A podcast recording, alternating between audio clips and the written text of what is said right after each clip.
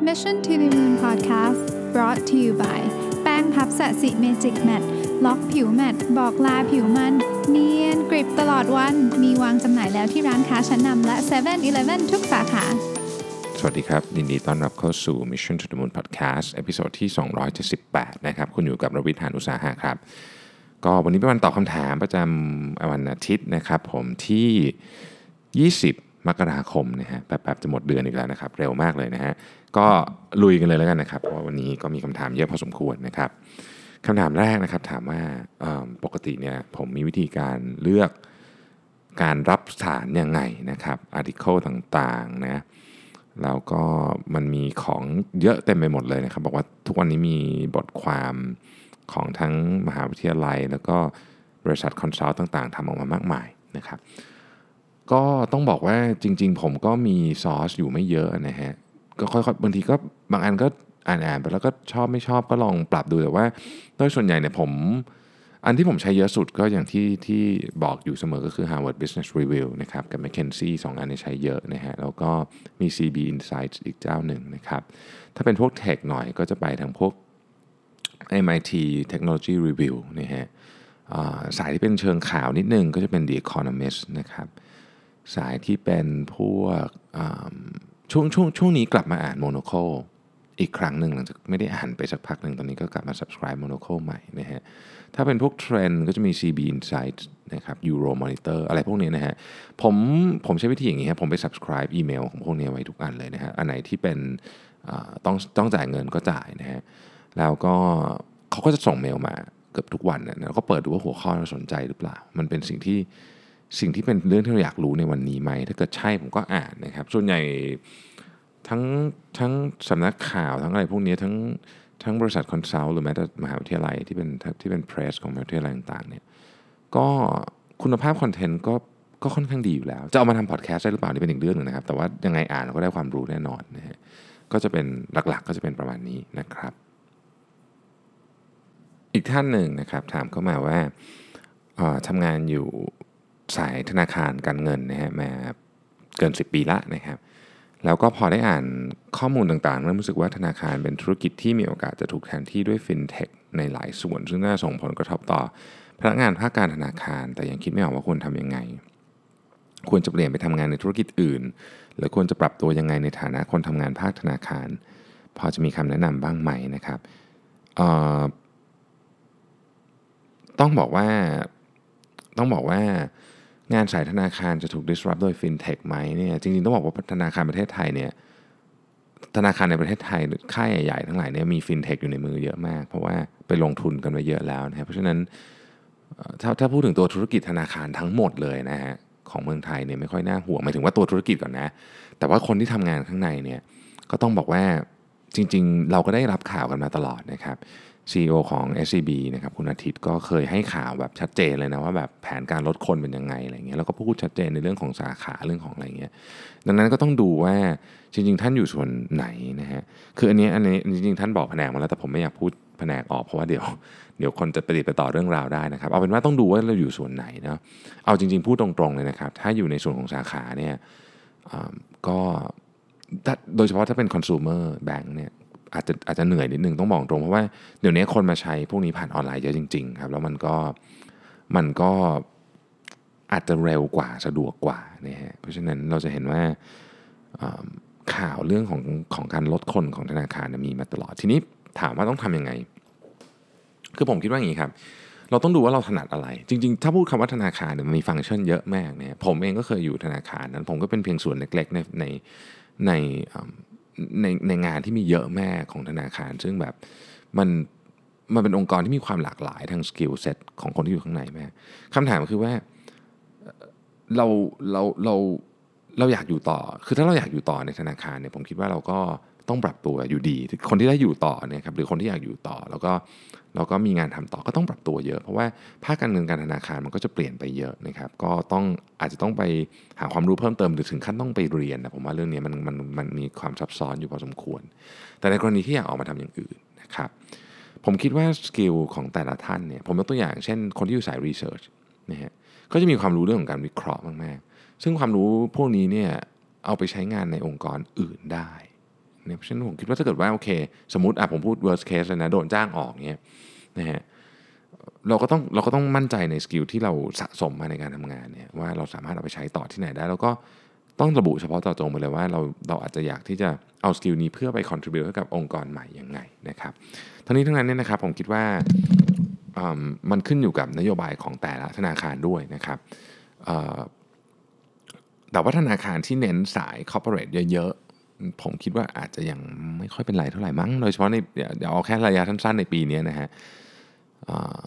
ก็เป็นกำลังใจให้ละกันนะครับ อย่างที่บอกฮะเรามี skill อะไร เราต้องเข้าใจ skill ของตัวเองนะครับ แล้วเราก็จะมีทางไปได้ ท่านต่อมาถามนะครับ บอกว่าฟังพอดแคสต์ตอน Set Up to Fail Syndrome นะฮะพอดแคสต์อันนี้มีคนมีคนฟังแล้วก็ feedback มาเยอะมากนะฮะ Set Up to Fail Syndrome ก็คือผมสรุปแบบสั้น ๆ เลยนะ คือว่ามันเป็นอาการหนึ่งที่หัวหน้า อาจจะใช้ในการตัดสินหรือว่า label คนเป็น Top Performer Weak Performer ไปโดยที่อาจจะไม่ได้ดูสถานการณ์ให้ดีพอ ซึ่ง 90%ของ Manager เป็นแบบนี้นะครับอันนี้อันนี้มาจาก research นะตัวเลข 90%เนี่ยนะฮะก็ท่านนี้บอกว่าเนี่ยตอนนี้รู้สึกว่าคือรู้สึกว่าถูกหัวหน้าหัวหน้ามองว่าเป็น weak performer มาตลอดนะครับ แล้วก็ตอนนี้ถูกย้ายแผนกมาแล้วนะย้ายแผนกมาแต่ว่า ตอนนี้ทำงานได้ดีขึ้นเก่งขึ้นมากแล้วนะครับ อยากกลับไปพิสูจน์ให้ ให้เห็นว่าผมไม่ได้เป็นแบบที่หัวหน้าเก่าคิดนะฮะในมุมมองของคนที่เป็นลูกน้องมีวิธีการปรับทัศนคติกับหัวหน้าอย่างไงนะครับ นอกจากพยายามเสนอตัวทำผลงาน ซึ่งส่วนตัวจริงๆแล้วเขาก็ดูไม่ค่อยสนใจเท่าไหร่นะฮะคือ ส่วนตัวผมต้องเรียนอย่างนี้ก่อนเลยนะ ตัวผมเองก็ก็ก็เป็นแบบนี้เหมือนกัน ตอนนี้คือมมันมันใช้เวลาฮะ ฟีดแบ็จากลูกน้องช่วยทำให้ผมเปลี่ยนทัศนคติได้นะครับการหาข้อมูลของตัวเองก็ช่วยเหมือนกันนะครับ ทีนี้ผมคิดว่าแน่นอนอะไอ้การจะบอกให้หัวหัวหน้าไปอ่านหนังสือเล่มนี้ก็คงจะไม่อาจจะไม่ใช่วิธีที่ถูกต้องนักนะครับ ผมคิดว่าฟีดแบ็กก็ยังคงเป็นเครื่องมือที่ดีที่สุดนะครับในการปรับทัศนคติของหัวหน้า แต่มันก็ขึ้นอยู่ด้วยว่าหัวหน้าคนนั้นน่ะจะเปิดรับมากแค่ไหนนะครับ ส่วนในเรื่องว่าต้องกลับไปพิสูจน์ให้เขาเห็นไหมว่า เราไม่ได้เป็นแบบที่เขาคิดเนี่ยผมว่าผลงานของคุณนะครับมันเป็นข้อพิสูจน์ให้เห็นอยู่แล้วนะครับ ไม่ต้องเอาเวลาคิดว่าจะกลับไปทำให้เขาเห็นยังไงหรอกเพราะว่า มุ่งหน้ากับสิ่งใหม่ที่เราทำได้ดีดีกว่านะครับอีกท่านหนึ่งถามว่าเห็นว่าพูดถึง Persona นะครับอออยากรู้ว่าทำไปทำไมนะฮะจริงๆ Persona ถ้าในแง่ของการตลาดนะจริงๆมันก็มีหลายหลาย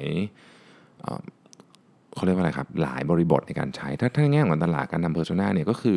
เราพยายามที่จะคือเวลาเราจำลองอะไรที่มันเป็นคนนะครับเราจะเราจะสามารถเข้าใจและอธิบายต่ออะไรเงี้ยได้ง่ายกว่า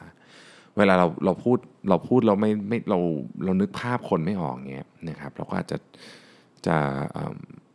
ไม่ไม่รู้ว่าเขามีแรงจูงใจอะไรในการทำเรื่องนี้ใช้คำนี้แล้วกัน แต่ Persona เนี่ยมันใช้ทำอะไรได้อีกเยอะแยะเลยครับ อย่างเช่นการเขียนนิยายเนี่ย หลายคนที่ผมรู้จักเนี่ยเขาก็ใช้ Persona นะคือเขากำหนด Persona ขึ้นมาเลยว่านางเอกเป็นคนแบบนี้ชอบแบบนี้ชอบอะไรซึ่งมันทำให้เขาสามารถจินตนาการต่อได้ว่า อะไรเป็นสิ่งที่คนนี้จะชอบหรือไม่ชอบ ถ้าเกิดเจอทางเลือกคนนี้จะเลือกทางไหนนะครับผมคิดว่านี้แหละคือประโยชน์อันหนึ่งของ Persona Persona นี่มันมันมันหลากหลายมาก มันมีการเอาไปใช้ทำในหลายรูปแบบมาก ๆ เลยนะฮะ ก็ต้องดูว่าแอปพลิเคชันของเรานี่คืออะไร อีกท่านหนึ่งถามเข้ามาว่าเออเห็นผมจะไปงานคอลเล c ชันที่โตรอนโตนะครับ เลยเลยอยากรู้ว่ามันดียังไง คือผมต้องบอกว่าดูรายชื่อ speaker กับหัวข้อแล้วก็น่าสนใจนะครับ มันเป็น มันเป็นงานที่ถ้าพูดถึงความเอามาใช้ได้อาจจะสู้เว็บสมิ t ไม่ได้มั้งอันนี้อันนี้เดาเอานะจากจากหัวข้อที่ฟังแต่ว่า ผมรู้สึกว่ามันเป็นการเขย่าความคิดอะไรบางอย่างที่ผมอาจจะยึดติดกับความเชื่อเดิมๆอยู่ โดยเฉพาะในเรื่องของการนำเทคโนโลยีมาใช้ในธุรกิจที่ไม่ได้ไฮเทคใช้คำนี้กัน ผมสนใจเรื่องนี้ครับ นี่คือหัวข้อตอบคือ ผมอยากจะลองไปเปลี่ยนความคิดของผม หรือว่าอย่างน้อยที่สุดเอาเอามุมมองใหม่ๆ เกี่ยวกับการเอาเอาเทคโนโลยีมาใช้ในธุรกิจที่ไม่ได้เป็นแบบเทคจ๋ามากว่าเราจะสามารถใช้มันได้ยังไง เพื่อให้มันมีผลตอบแทนทางธุรกิจที่ชัดเจนได้บ้างนะครับ อันนี้เป็นเป็นเป็นความตั้งใจเนาะในการที่จะไปฟังที่ collision ครับ อีกท่านหนึ่งถามมาว่า mindset เนี่ยนะครับเคยพูดชัดๆ ในหนังสือหรือ podcast ไหมเขียนไว้ในหนังสือนะฮะเขียนไว้ในโพสต์ด้วย podcast ไม่แน่ใจเหมือนกันว่าว่าเคยพูดหรือเปล่า น่าจะพูดแทรกๆเนาะนะครับแล้วท่านนี้ก็ถามมาว่าอยากทราบ mindset ของผมในเรื่องของธุรกิจสังคมและสุขภาพเนาะจริงๆมันเกี่ยวข้องกันหมดเลยนะฮะในแง่ของธุรกิจเนี่ยมีหลายองค์ประกอบ แต่สิ่งที่ผมเชื่อคือตอนนี้ธุรกิจเนี่ยหนึ่งต้องโปร่งใสคือทำอะไรต้องโปร่งใสสองก็คือว่า ต้องทดลองตลอดเวลา คือไอ้แพลนที่เราเขียนกันยาวๆ แล้วกะมันจะใช้ไปได้นานๆเนี่ยผมว่ามันไม่เวิร์กละนี่คือมันต้องมีการทดลองตลอดว่าสิ่งที่เขาคิดนี่มันจริงหรือเปล่าการทดลองนี่ก็คือไม่ใช่ไม่ใช่คิดเองเออเองครับการทดลองก็ต้องไปทดลองกับลูกค้าจริงอันที่ 3 ก็คือว่าคนเป็นสินทรัพย์ที่สำคัญที่สุดหรือเป็นทรัพยากรที่สำคัญที่สุดของเรา เพราะฉะนั้นเราต้องดูแลคนให้ดีนี่เป็นเรื่องธุรกิจนะเรื่องของสังคมเนี่ยผมเชื่อว่าเอาระยะสั้นเนี่ยนะครับประเทศไทยกับโลกของเราเนี่ย จะเจอกับเรื่องของสิ่งแวดล้อมที่หนักมาก ตอนนี้เราเจอเรื่องฝุ่นอยู่ใช่ไหมครับผมว่าอีกหน่อยมันจะหนักกว่านี้เยอะไม่ใช่เรื่องฝุ่นนะหมายถึงว่าเรื่องอื่น ๆ ทั้งหลายนี่มันจะมันจะประเดประดังเข้ามานะฮะเพราะฉะนั้นในแง่ของสังคมเนี่ยผมคิดว่าเราจะต้อง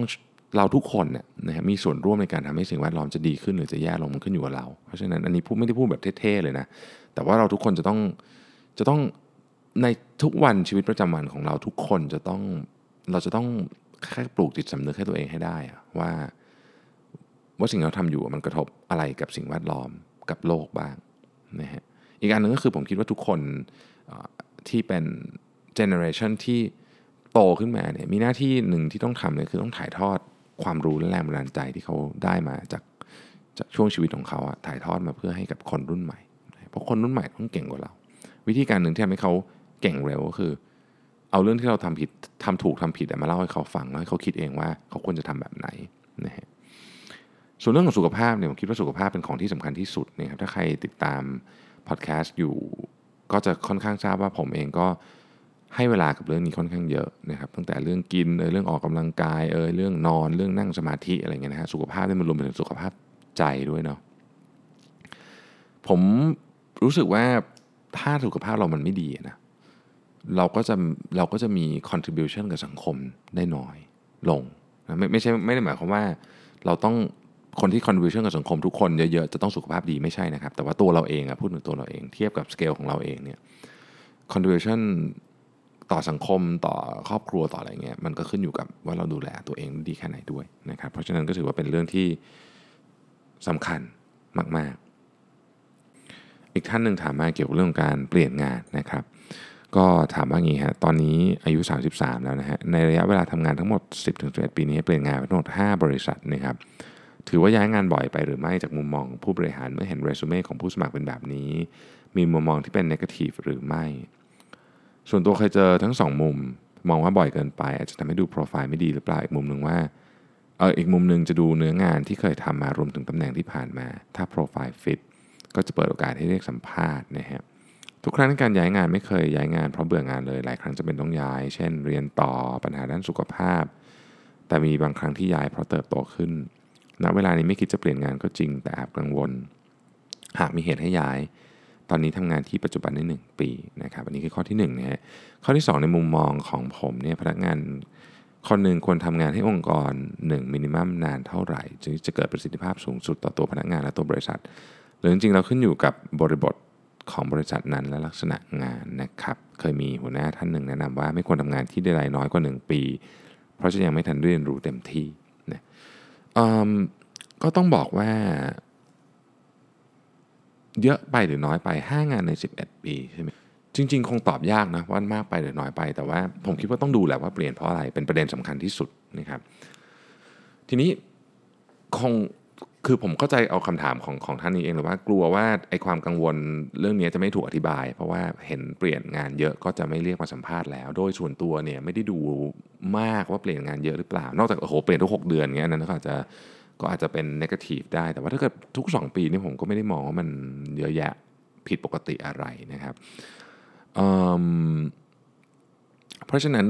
สำหรับผมนะไม่เกี่ยวสำหรับท่านอื่นผมไม่รู้สำหรับผมผมดูว่าโปรไฟล์งานล่าสุดเนี่ยเหมาะ หรือเปล่าประสบการณ์ที่ผ่านมาเป็นยังไงนะฮะถ้าถ้าถ้าถ้าถ้าเหมาะก็ก็ก็น่าจะต้องมีโอกาสได้คุยกันนะมุมมองอันที่ 2 เกี่ยวกับเรื่องว่าควรจะทำงานอยู่บริษัทหนึ่งนานแค่ไหนนะครับผมคิดว่าเวลาที่เป็นจำนวนเนี่ยอาจจะไม่ใช่ประเด็นอีกอะมันขึ้นอยู่กับว่าเราทำแล้วเราได้เรียนรู้อะไรบ้าถ้าเกิดเราทำงานอยู่บริษัทหนึ่งแล้วเราทำซ้ำไปซ้ำมาวนไปวนมาอยู่นั่นน่ะ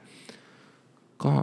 ทำงาน 10 ปีก็ไม่มีประโยชน์เนาะ แต่ถ้าเกิดเราทำงานบริษัทหนึ่งเรารู้สึกว่าเออสิ่งที่เราได้เรียนรู้นี่มันมีค่ามาก แล้วเราก็ได้ contribute อย่างมากในช่วงเวลาเพียงแค่ 6 เดือนเนี่ยก็อาจจะพอแล้วก็ได้นะครับ อีกท่านหนึ่งถามว่าสนใจเรื่องอะไรเยอะแยะมากเลย แต่ว่ารู้สึกว่าอยากลงมือทำแล้วก็แล้วก็อยากจะเก่งด้านนั้นที่ผ่านมาทำได้ไม่ดีสักอย่างไม่สุดสักทางนะฮะทำยังไงถึงจะตัดเรื่องที่เราไม่สนใจออกไปหมด ให้เหลือเฉพาะอันที่มันที่มันเจ๋งจริง ๆ ให้ได้นะครับ จะเลือกทำเรื่องอะไรให้มันสุดสักทีนะฮะ มีวิธีการไหนที่จะอยู่กับความสนใจนั้นนะครับ ไปจนถึงจุดที่เรียกว่าประสบความสำเร็จได้นะเอออาการนี้ผมก็เป็นนะครับ ผมก็มีอาการเนี่ยชอบทำนู่นชอบทำนี่อะไรเงี้ยนะฮะอืมจริง ๆ ต้องบอกว่ามันมีมุมมองเรื่องนี้ถึง 2 มุมเลยนะครับมันมีมันมีหนังสือที่ผมอ่านเรื่องนี้แล้วเราเขาพูด 2 มุมเลยมุมหนึ่งจะพูดว่าให้คุณจะต้องตัดแล้วเหลือสักหนึ่งอย่างก็โฟกัสไปที่เรื่องนั้นเลย กับมุมหนึ่งมองว่าเฮ้ยการได้ลองทำอะไรหลายอย่างเนี่ยแม้จะไปไม่สุดสักทางเนี่ยในช่วงหนึ่งของชีวิตเป็นสิ่งที่ดี ผมค่อนข้างจะเอนมาทางอันที่2นะหมายถึงว่าคือเราชอบหลายอย่างเราก็ลองทำแต่ว่ามันขึ้นอยู่ว่าคุณอยู่ในช่วงไหนของชีวิตด้วยนี้ผมไม่มีข้อมูลตรงนั้น คือถ้ามันอยู่ในช่วงที่เราสามารถทดลองได้หมายความว่าเราไม่ได้มีภาระนะครับ เรายังอาจจะอาจจะยังอยู่ในในในสถานะที่แบบไม่ได้ต้องแบบทำอะไรที่แบบโอ้โหเพื่อ ต้องการ maximize return สุดๆ อะไรอย่างเงี้ยนะยกตัวอย่างนะฮะผมคิดว่าผมผมค่อนข้างจะเอนมาทางว่า ลองทำเยอะๆแล้วรู้สึกว่าอันไหนที่มันแบบมันมันใช่จริงๆอะเราค่อยอัดทางนั้นไปสุดเลยจะดี สิ่งที่ควรจะระวังก็คือ เมื่อเจอของที่ใช่แล้วครับ ต้องไปให้สุดอันนี้จริง แต่ว่าเราเรายังไม่รู้หรอกมันต้องใช้เวลา เวลากว่าจะเจอว่าของไหนมันใช่หรือไม่ใช่นะครับดังนั้นคำตอบผมก็คือว่า ลองเยอะๆได้นะฮะแต่ว่าจำกัดเวลาให้ตัวเองด้วยว่าจะลองนานแค่ไหน เราก็ต้องดูบริบทของตัวเองด้วยว่า ภาระมีไหมเราต้องการผลของแต่ละเรื่องอะเร็วขนาดไหนนะครับอีกท่านหนึ่งถามมาว่า แนวคิดของเวลาหมดไฟเบื่องานเนี่ยนะฮะทำไงดีนะฮะปัญหาใหญ่สุดๆเลยนะฮะของคนที่ทำงานจริงๆไม่ต้องทำงานหรอกเรียนก็หมดไฟได้นะฮะ วิธีแก้จริงๆต้องแก้ที่ตัวเองแหละจะจะดีที่สุดนี่ครับหาความหมายฮะของสิ่งที่กำลังทำอยู่มันมีสองอย่างฮะคือเปลี่ยนไปเปลี่ยนงานแต่หลายคนไม่อยากเปลี่ยน ซึ่งก็เข้าใจได้ แล้วแล้วผมก็ไม่แนะนำให้ให้การเปลี่ยนงานเป็นออปชันที่หนึ่งด้วยผมคิดว่าต้องหาความหมายของสิ่งที่เราทำอยู่ ผมยกตัวอย่างนะครับผมผมเคยเขียนถึง เด็กคนหนึ่งชื่อจอนนี้ไม่รู้ใครจำได้ป่ะมันอยู่ในหนังสือ Plus One มั้งจำไม่ผิดนะฮะไม่ใช่ Plus One One ไม่มี Plus Plus One ไม่มีนะฮะ One นะฮะจอนนี่เนี่ยถ้าจำไม่ผิดเป็นเด็กอายุแบบสิบเก้ายี่สิบอะไรเงี้ยเป็นคนเอาของในใส่ถุงในซูเปอร์มาร์เก็ตนะครับเขาเป็นดาวน์ซินโดรมตัวจอนนี่เองเนี่ยก็ก็ก็เป็นหนึ่งคนในซูเปอร์มาร์เก็ตที่ที่อาจจะเรียกว่าแทบไม่มีใคร notice ด้วยซ้ำว่าเขาทำอะไรอยู่อะไรเงี้ยนะฮะวันหนึ่งเนี่ยเขารู้สึกว่าเขาเห็นคนจำนวนมากเลยที่มาช้อปปิ้งเรารู้สึกว่า มีอาการเศร้ามีอาการอะไรเงี้ยนะครับเขาเลยอยากทำให้ชีวิตคนพวกนี้ดีขึ้นนิดนึงอะไรเงี้ยนะฮะเขาก็คิดว่าเออเขาจะทำอะไรได้เขาเป็นแค่คนใส่ของเอาคือแคชเชียร์คิดเงินเสร็จเขาเป็นคนเอาของใส่ถุงเขาจะทำอะไรได้นะฮะคิดไปคิดมาเขาเลยคิดว่าเออเขาจะทำคล้ายๆกับ thought of the day เป็นเหมือนกับคำคมนะฮะแล้วก็ใส่ลงในถุงที่ลูกค้ามาช้อปปิ้งเขากลับบ้านเขาก็ปริ้นคำคมมาใหญ่สักประมาณ Post-it หนึ่งก็ไปเอาคำคมมาจากอินเทอร์เน็ตอะไรเงี้ยแล้วก็เซ็นชื่อตัวเองลงไปเขียนชื่อตัวเองลงไปนะที่ท้ายกระดาษ เสร็จแล้วเนี่ยเขาก็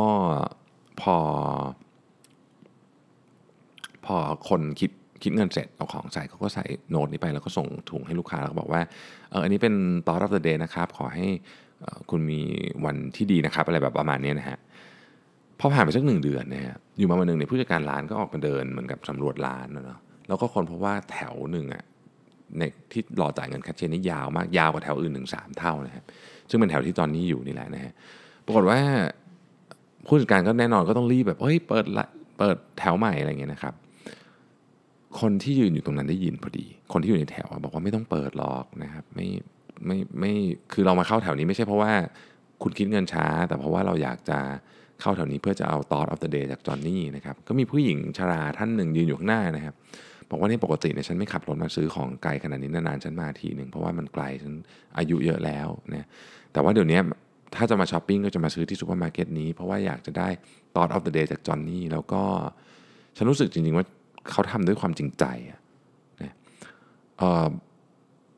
ฉันเขาทำให้ฉันรู้สึกว่าโลกนี้สวยงามและน่าอยู่นะฮะพอเรื่องนี้ค่อยๆเป็นที่รู้กันของพนักงานคนอื่นเนี่ยทุกคนก็พยายามจะอยากจะทำให้ ชีวิตของลูกค้าดีขึ้นบ้างนะครับ เช่น คนที่ทำงานอยู่แผนกดอกไม้ ก็ดอกไม้ที่ห่างๆปกติต้องทิ้งเนี่ยนะฮะมาติดเข็มกลัด แล้วก็ติดเสื้อให้กับเด็กผู้หญิงเดินผ่านไปผ่านมานะครับ